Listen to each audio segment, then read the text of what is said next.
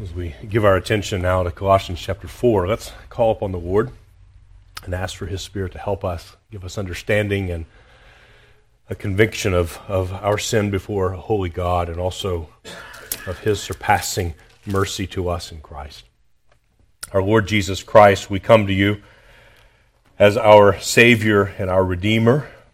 Father, our God, our Creator, we ask that you would send your Spirit to give us light that we might understand your word, that we might understand ourselves more clearly, that we would see you in all of your glory and splendor as our triune God. Will you minister to us today and use this means that you have appointed of perfecting us, of conforming us more and more to the image of our King, and that in your mercy you would be pleased to call men and women and children out of darkness and into light for Christ's sake, we ask this. Amen. As you take your seat, turn with me. We are approaching the end of Colossians. Uh, we, I have thoroughly enjoyed this letter, and I, I think I mentioned a couple weeks ago. I almost feel like I want to go back to the beginning and start over. That I've got a good grasp of it now, but we'll, we will not do that. As we come to chapter four, uh, our text today will be verses seven through fourteen, and as you read through this, it's, it's a list of names and greetings, and it kind of strikes you as is this something that's just a formality? It's just a custom or a style that Paul's following, it's the custom of his day? Or is there something more to this? And of course, we, we believe from the outset that all Scripture is God breathed and profitable. So, this list of names, these final greetings of Paul, are every bit as inspired as your favorite chapter in the scriptures. They're all inspired. And so we need to think about these passages, these verses in this way. And I will tell you, just by way of testimonies, I've studied this text uh, in depth this week. It's been a great encouragement to my soul. And I heard someone say one time that, that this list of names, we see these lists like this, it's almost like a group portrait. You ever seen that in a, have you ever been in maybe in a restaurant and you've, there's historical memorabilia and there's just this, maybe it's an old uh, army platoon. It's a group photo and you just kind of wonder, what are their stories? Or you see a, a group photo in a newspaper or even a church website. Um, in various, or, or your, your family gets together. We did this at Thanksgiving with my family. We all got together and did a big group portrait. And it's fascinating to look back a year or two or ten later and see new faces have come and have been added in, and others have gone. And it's a bittersweet thing to study a group portrait like that. I want us to look at the text today, and with that kind of image in mind, we have a group portrait. In this portrait, there are eight men. And they're from all different backgrounds, geographically, spiritually, culturally, different places, different uh, backgrounds entirely. We have both Jews and Gentiles here. We have men with a proven track record and some who are newer in the faith. We have others who, whose past is less noble. Some have left an indelible impact on the world, and others, we know only their names and nothing else of what they've done. But they all have one thing in common. As you look at this group portrait, go, what, what's in common here? All of them testify individually and collectively, they represent the transforming power of the gospel of Jesus Christ. They represent the transforming power. Back in chapter 1, when Paul is in his introduction to the Colossian church, in verse 3, he says, We always thank God, the Father of our Lord Jesus Christ, when we pray for you. Since we heard of your faith in Christ Jesus and of the love that you have for all the saints, because of the hope laid up for you in heaven, of this you have heard before in the word of truth, the gospel, which has come to you, as indeed in the whole world it's bearing fruit and increasing, as it also as it also does among you since the day you heard it and understood the grace of God in truth. This portrait is testimony of the fact that the grace of God has come, the gospel has come, and it is bearing fruit, and it's being spread throughout the whole world. That which the first Adam failed to do, to make worshipers of all the world, the second Adam, Jesus Christ, is accomplishing this. So in our group photo, we can discern three different groups here. The one group of two, followed by two groups of, of three. So it's a total of, of eight men. We're, I'm going to divide these. This was the challenge, try to figure out how to divide this, but I'm going to divide it this way. The first two are loyal letter carriers. The next three are faithful kinsmen according to the flesh. And the last one, there's some foreboding greetings. There's a warning in the last group. Let's read together the text. I'm going to read through the end of the letter, but we'll, we'll handle today verses 7 through 14. Here's the Word of God. Tychicus will tell you all about my activities. He is a beloved brother and faithful minister and fellow servant in the Lord. I have sent him to you for this very purpose, that you may know how we are, and that he may encourage your hearts. And with him, Onesimus, our faithful and beloved brother, who is one of you. They will tell you of everything that has taken place here. Aristarchus, my fellow prisoner, greets you, and Mark, the cousin of Barnabas, concerning whom you have received instructions. If he comes to you, welcome him. And Jesus, who is called Justus. These are the only men of the circumcision among my fellow workers for the kingdom of God. And they have been a comfort to me. Epaphras, who is one of you, a servant of Christ Jesus, greets you, always struggling on your behalf in his prayers, that you may stand mature and fully assured in all the will of God. For I bear him witness that he has worked hard for you and for those at Laodicea and in Hierapolis. Luke, the beloved physician, greets you, as does Demas. Give my greetings to the brothers at Laodicea and to Nympha and the church in her house. And when this letter has been read among you, have it also read in the church of the Laodiceans, and see that you also read the letter from Laodicea. And say to Archippus, See that you fulfill the ministry that you have received in the Lord. I, Paul, write this greeting with my own hand. Remember my chains. Grace be with you. May the Lord bless the reading of his word. Let's take note in the first place of these two loyal letter carriers, Tychicus and Onesimus, have been sent by Paul on, on the arduous, long journey, a thousand miles from Rome back to Colossae, with a letter. Actually, there are probably three letters, at least, in their the satchel or whatever they're carrying the letters in. This letter that we're reading from Colossians, or to Colossians, the letter to Philemon, who was the owner of Onesimus, and also this letter to the church at Laodicea. Tychicus and Onesimus. Now, Tychicus had traveled. Again, think about this. We're gonna, as we're kind of moving from left to right in our group photo here. Tychicus is the first one. And, and as often there's a caption underneath that tells a little bit, gives them their names. Well, let's, let's dig into this and let's look a little bit about who these men are and what we learn from their inclusion here, because all of them had been together with Paul in Rome. Tychicus and Onesimus, he's sending back to Colossae, but for very different reasons. Tychicus had traveled with Paul and was likely present, present for some very notable events in Paul's missionary journeys. In Acts chapter 20, for example, Luke records that Tychicus was among the men who traveled with Paul as he departed from Macedonia, as he left Europe, and made his way back towards Jerusalem. Paul's desire was to be there by Pentecost. Luke records for us in Acts chapter 20 Sopater, the Berean, son of Pyrrhus, accompanied him, and of the Thessalonians, Aristarchus, we'll see his name again, and Secundus, and Gaius of Derbe, and Timothy, and the Asians, Tychicus and Trophimus. So we know that Tychicus was by ethnicity Asian. If you'll recall, when Paul was intending to go into Asia, the Holy Spirit denied him, and he ends up going by way of vision down to Macedonia. And the gospel comes to Europe, and the first conversion was Lydia in Philippi. So here we see God's providence, and yet there's an Asian among the faithful workers. Tychicus was then present when Paul preached. You remember when Paul at Troas was preaching late into the night, and a young, young boy named Eutychus was up in the window, and probably the fumes of the lamps and just his flesh overtook him and he fell three stories. Paul revived him. Tychicus was there and witnessed this whole thing.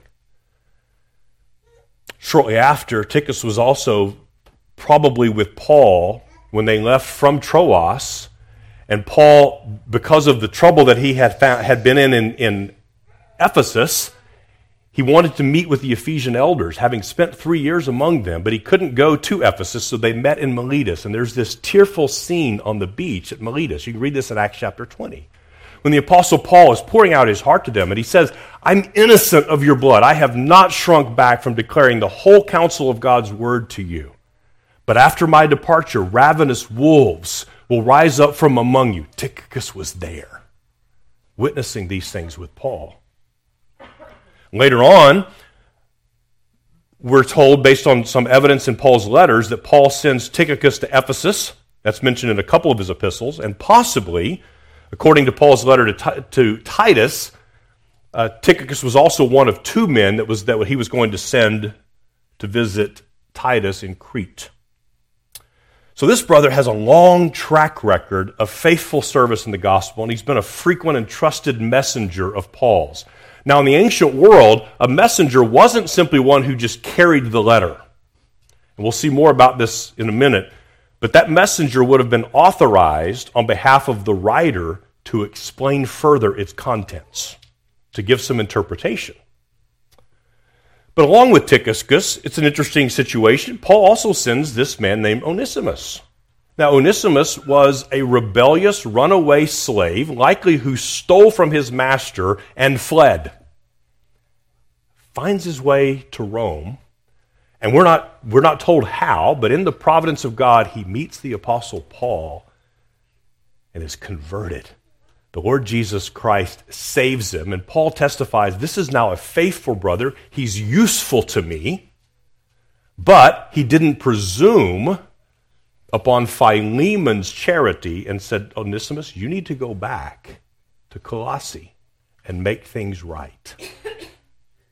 So here we have this faithful, proven messenger, and then we have this recently converted runaway slave. What a contrast between these two men.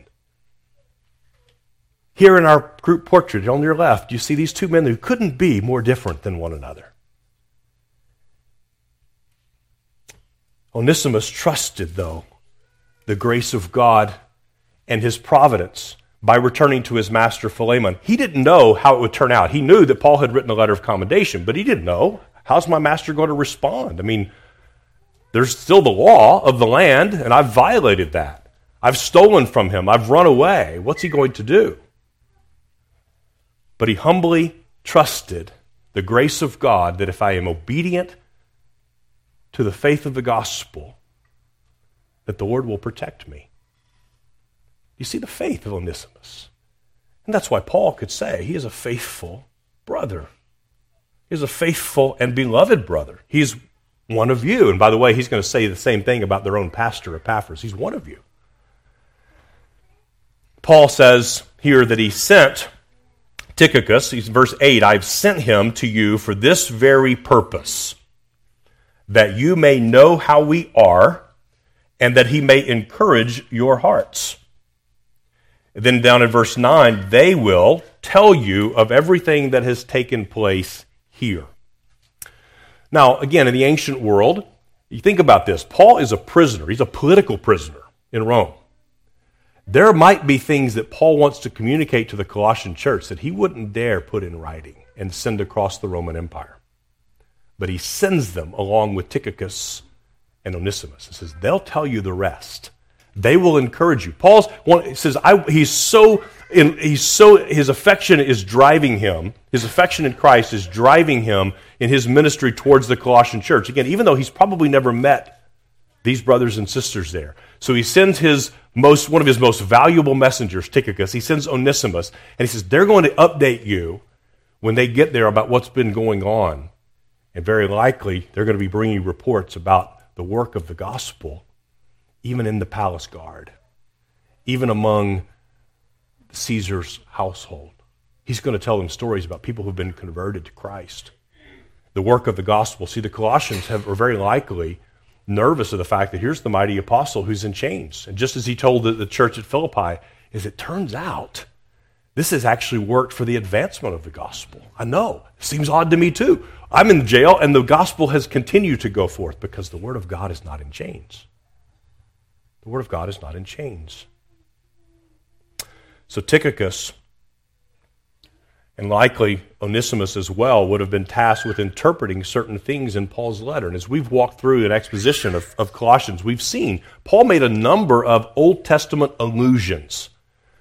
Well, it's a church that's mostly Gentile former pagans. They may not have picked up on some of those things that are just below the surface, but Tychicus could have said, okay, now this is really cool. Watch this. In chapter 1, when Paul's talking about the gospel going forth and bearing fruit, that's an allusion to the Garden of Eden. And see, the first Adam was supposed to do that, and he didn't.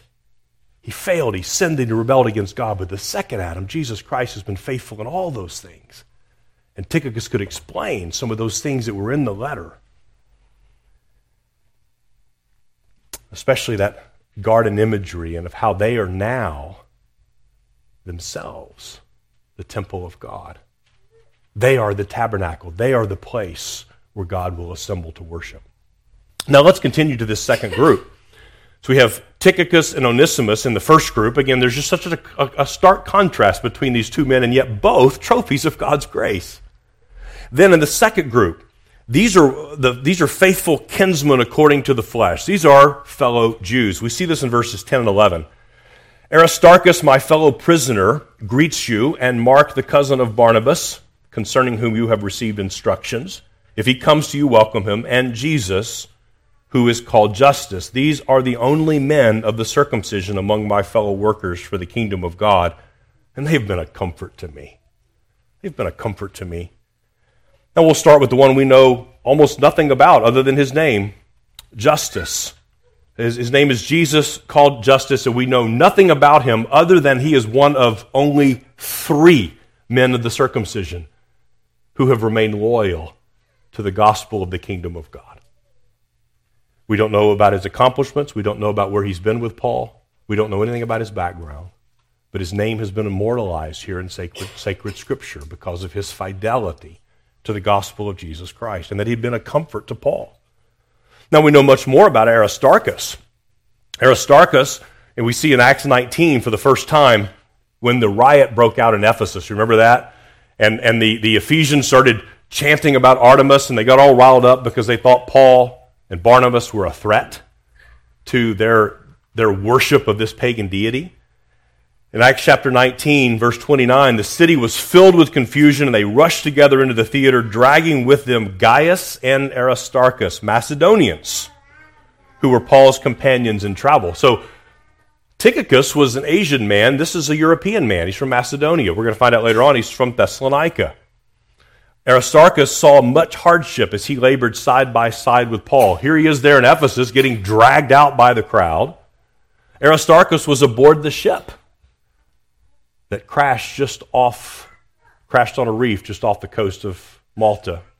He was stranded with Paul for three months there, shipwrecked at sea and then stranded among the pagans at Malta. And just as we saw uh, such a contrast in this first group, Tychicus versus Onesimus, here we see another stark contrast in the second group. Here's Aristarchus, who's proven himself to be a courageous man. Paul now describes him as a co prisoner. They're basically, the language that Paul uses is we're POWs, we're prisoners of war together. So courageous and so faithful was Aristarchus that he's ultimately ended up in the same place that Paul does. He's in jail, he's in chains along with Paul. He's endured hardship for the sake of the gospel. He's a battle tested fellow soldier of Paul's. And when Paul sends greetings from Aristarchus, it's likely because Aristarchus was in prison next to him. Aristarchus, my fellow prisoner, greets you. And in the contrast, now we have John Mark. You remember John Mark? John Mark of the first missionary journey with Paul and Barnabas, who didn't finish the first missionary journey. He played the coward and he fled. In fact, he was the point of division between Paul and Barnabas prior to the second missionary journey. Barnabas, bless his heart, the son of encouragement, wanted to bring his cousin along with them. And he's trying to appeal to Paul, it's going to be different this time. He's going to be better this time. He's going to be faithful this time. And Paul said, We can't chance it. We can't risk it. He's already failed and faltered once. We can't trust him again. Now, this is about 10 to 12 years later. Paul writes here a commendation for John Mark. Paul says, You've already re- received some instructions about John Mark. So, see the contrast? Aristarchus was known as this brave man, even willing to go to jail. He's been, he's been beaten with Paul, he's been shipwrecked, he's, he's run the whole gauntlet side by side with Paul. John Mark bailed the first opportunity. But God has now restored him and reconciled him to Paul. But, as so often happens, it appears his reputation hasn't gone away.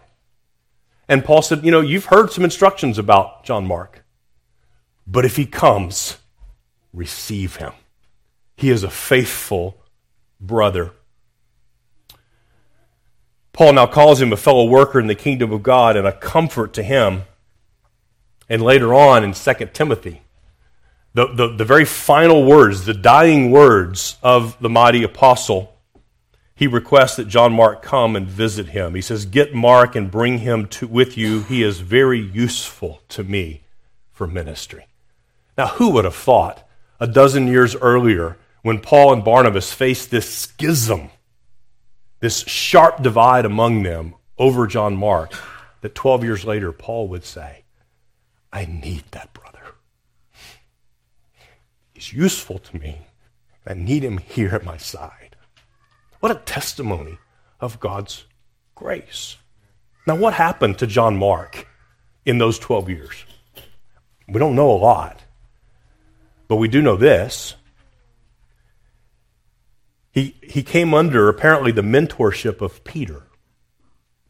In Peter's epistle, first epistle in 1 Peter 5, Peter refers to him as Mark, my son.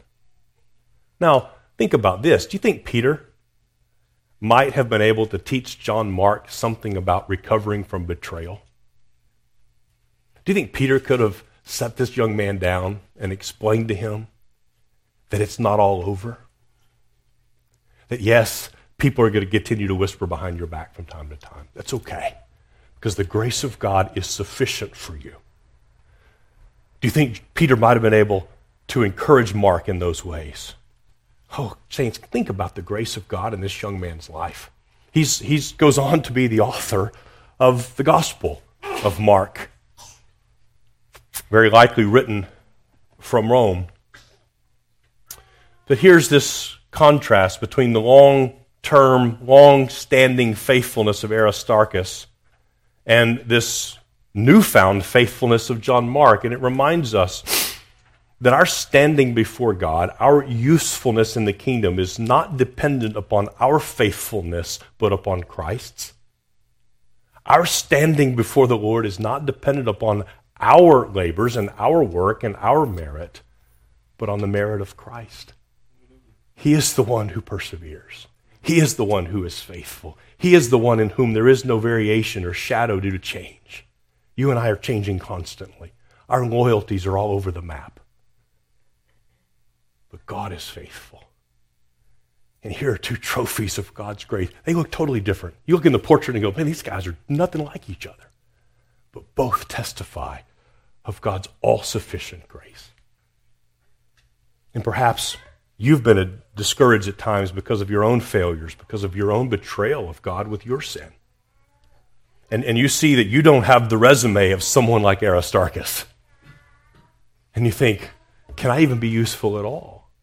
Look at John Mark and, and remind yourself of God's all consuming grace that has lifted this man from the cowardice of his youth to the usefulness of his middle age.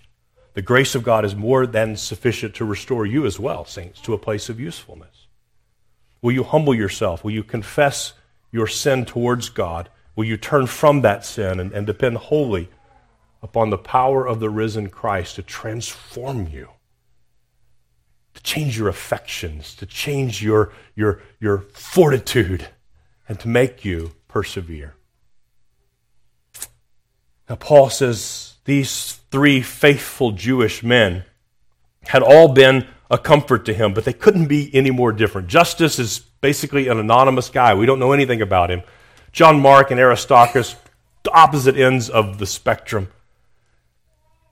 But it reminds us of the hardships of the gospel, Paul says of all the places he's been, of all the, the, the synagogues that he had preached in, there are three and only three men of the circumcision who have remained loyal to the kingdom of God. It's a reminder of the hardship of the gospel. And ought to take us back to chapter 4 and verse 2. Continue steadfastly in prayer, being watchful in it with thanksgiving. Isn't this an admonition to persevere in praying for those who are at the labor of the ministry? But also, I think there's another application here as we think about missions. There were three and only three men of the circumcision, but how many Gentiles had God raised up? And when we think about missions in foreign places and foreign cultures and foreign languages, this is a reminder to us of how important it is to establish an indigenous work. As we have been praying for and raising funds for our brothers and sisters in Cuba, one of the things that's so exciting to me is, is the fact that they're establishing a seminary. They're raising up Cuban pastors who know the culture, who know the language, and we can go and help them in various ways. But there won't be Americans planting churches in Cuba. Praise God for that. It will be Cubans planting churches in Cuba. Our, our brother Vodi is at the work of, of, of a seminary in Africa with the same goal in mind to raise up Africans to go and to plant churches among their kinsmen according to the flesh. It is vitally important when we think about missions. It is, it is, it is economically more efficient, it is culturally more appropriate, and it is, it is, I think, more biblically faithful that we seek to raise up indigenous workers. Here in this family portrait, you have the Asians, you have, you have Europeans, you have three out of the eight that were kinsmen according to Paul's flesh. So it's an ethnically diverse group photo, and the Spirit of the risen Christ is at work all over the world, bestowing gifts to men to make them useful for the cause of the gospel. Now, there are three, three men left on the right hand side of our group photo here two who would persevere, and one who does not. We have a foreboding greeting here in verses 12 to 14. Verse 12, Paul says, Epaphras, who is one of you, a servant of Christ Jesus, greets you, always struggling on your behalf in his prayers that you may stand mature and fully assured in all the will of God. For I bear him witness that he has worked hard for you and for those in Laodicea and in Hierapolis. And in Paul's introduction, he speaks about receiving Epaphras. He speaks of this gospel in verse 7 of chapter 1 that the Colossian Christians had heard from Epaphras. You have learned it from Epaphras, our beloved fellow servant. He is a faithful minister of Christ on your behalf and has made known to us your love in the Spirit. It is very likely that Epaphras is the one who not only pastored but planted the church at Colossae as well as the churches in Laodicea and Hierapolis. He had worked among those three churches. This was a hardworking man. He was a faithful pastor. He was a warrior in prayer. Paul testifies that he is one of you. Again, the, the same approbation that he gave to Onesimus. He's one of you. Here's the runaway slave, converted to Christ, coming back, and he's given the same title, in a sense, that their own pastor was given. He's one of you, he's among you. And this is a reminder to us that, that the pastor is of the flock, he is not above the flock. He is one of the sheep. He is an under shepherd, yes, but he is a sheep who's just designated to help the other sheep. He is not above them. But also, we can see in Epaphras a heart of love and self sacrifice for his people, the people that God placed in his care. He was willing to travel more than a thousand miles, arduous, difficult, dangerous miles from Colossae to Rome, so that he could get counsel from, from the Apostle Paul how to deal with the threats of heresies and false teaching that were threatening the church that he was that God had placed him in care of. He wanted to know how to be instructed, how he could protect the flock of God that God himself had entrusted to his care. And he was willing to put himself in harm's way and able to do that, in order to do that. So we have Epaphras, this faithful brother. We have Luke. You know, Luke, Luke is the one who wrote the Gospel of Luke and also wrote the book of Acts. And during the second and third missionary journeys, we see the pronouns in the book of Acts change from they to we. Luke is likely with Paul on most of those second and third journeys. So he traveled extensively with Paul. Uh, he, was, he, along with Aristarchus, was, was shipwrecked with Paul. Paul. Uh, Luke was there at Malta to observe Paul being bitten by the viper and the natives attending to him. And he also endured much hardship for the sake of the gospel. Here is a learned man, an educated man, uh, who was a, a, like Paul, a cultured man, a sophisticated man. And he put himself in a place where he's sleeping in, in the hull of a, of a cargo ship, subject to raids by bandits and robbers, being persecuted in every town they go to, all for the sake of the gospel that he had come to believe. He was considered a true friend of Paul's. He was a loyal companion. In 2 Timothy, Paul testifies that Luke alone endured with him to the very end. To the time of his execution, he says, Luke alone is with me. He is a true friend. So, here in this last part of our group portrait, we have Luke we have Epaphras, faithful men,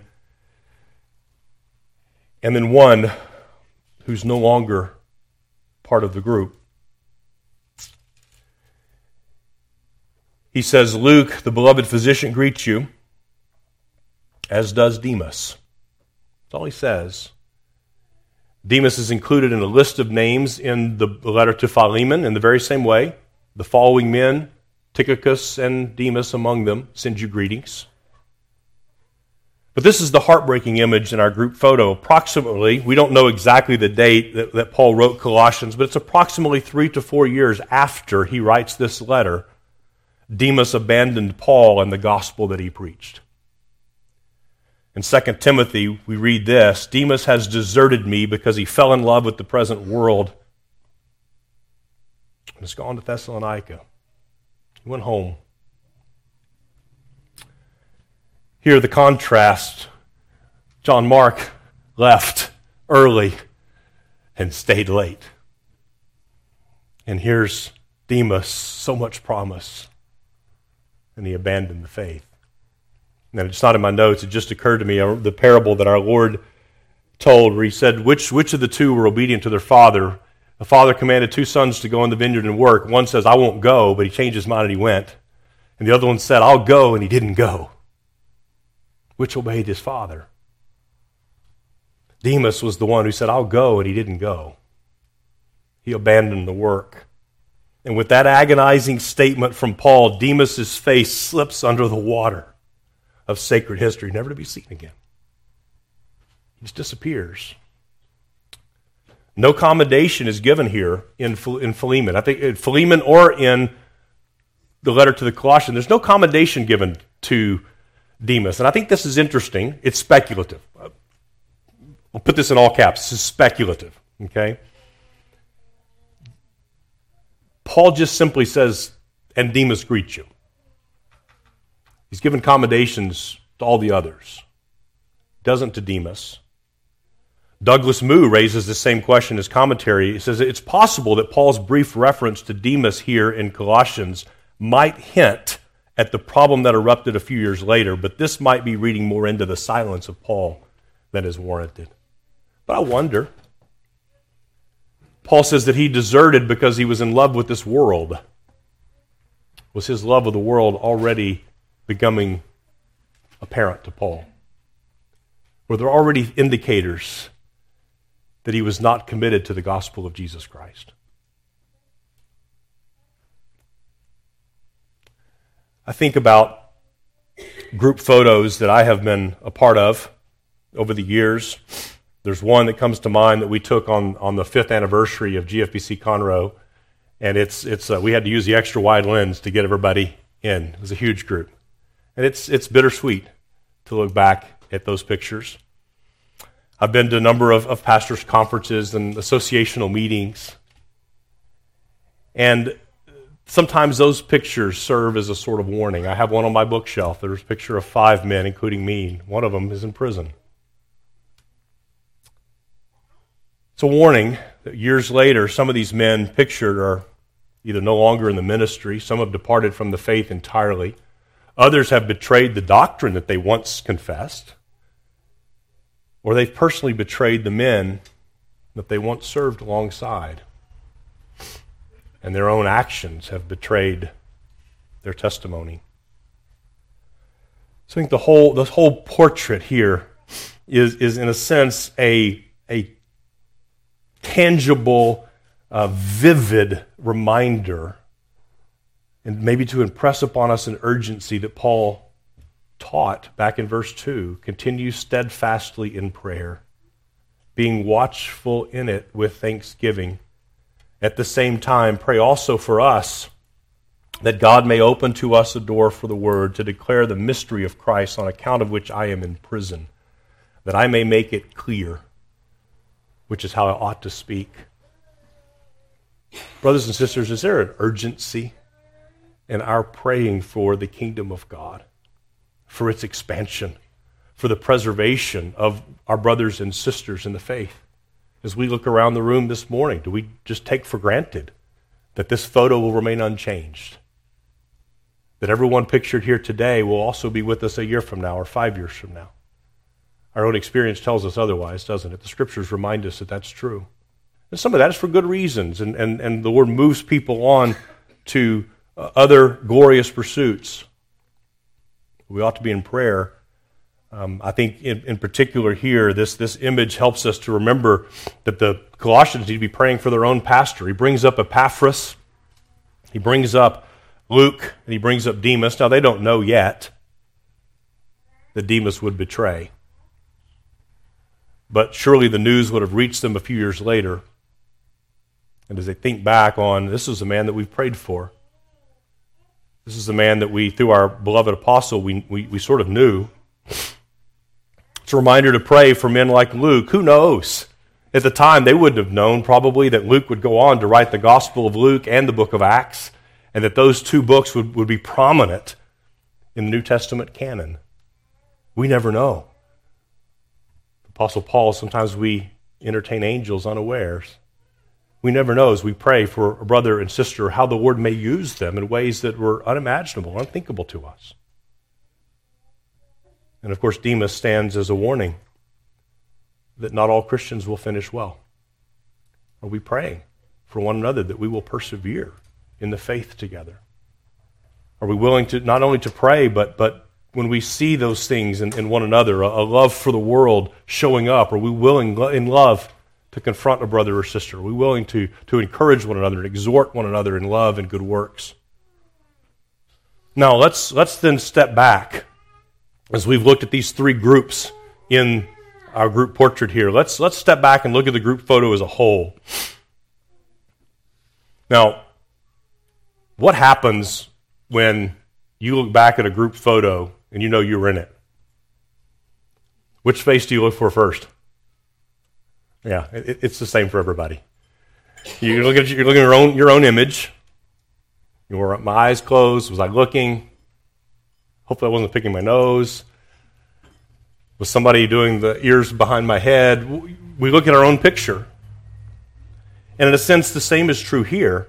We see in this photo the overwhelming grace of God in Christ Jesus, but our eyes will naturally be drawn to ourselves in this picture. Where am I? Where are you in this picture? Look at the photo and take notice of the transforming power of Christ and ask do, do, I know this in my life? Do I know the transforming power of the grace of the gospel of Jesus Christ? Have you been transformed by Christ to such a degree that you desire to be a slave?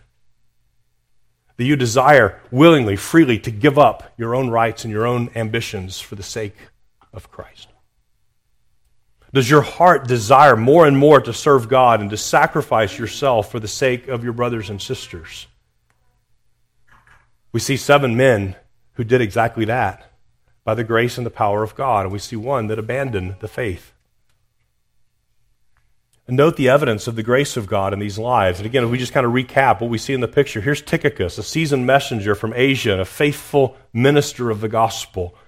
Onesimus was a runaway slave from Colossae, saved to Christ, now a beloved brother. Aristarchus, a European man who had endured hardship faithfully for the long haul, side by side with the Apostle Paul.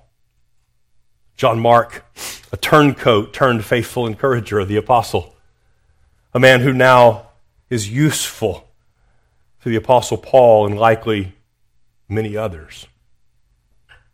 Justus, the obscure, anonymous, faithful servant whose name is known by only a few outside of heaven. Epaphras a faithful pastor, a hard worker, a church planter, a laborer among at least three churches, willing to, to travel great distances for the sake of his people. Luke, the beloved physician, the, the man willing to set aside his training and his education and his culture and give that up for the sake of Christ, to put those things into practice in a way that would probably not financially compensate him to the degree he was accustomed to. And there's Demas, the deserter of the faith he once labored to advance. His love for the world betrayed that he never truly loved Christ after all. Which picture do you resemble? Do you see yourself, or maybe you're, you see a composite? Scriptures challenge us uh, one of the things about the Word of God is it is, it is the perfect mirror. James called it that. We look into the perfect mirror of the law of liberty. We see ourselves as we truly are. Uh, we, we want to see ourselves in different ways sometimes, but the Scripture points out to us as we really are. But also shows us God as He really is. And the power of the gospel of Jesus Christ is beyond our comprehension. And seven of these eight men testify to the fact that the gospel is powerful. And Demas is not testifying to the lack of power in the gospel, he rejected it. He loved the world more than he loved Christ. So, will we persevere? Will we seek the Lord's grace and help? Will we seek to pray for one another in these things?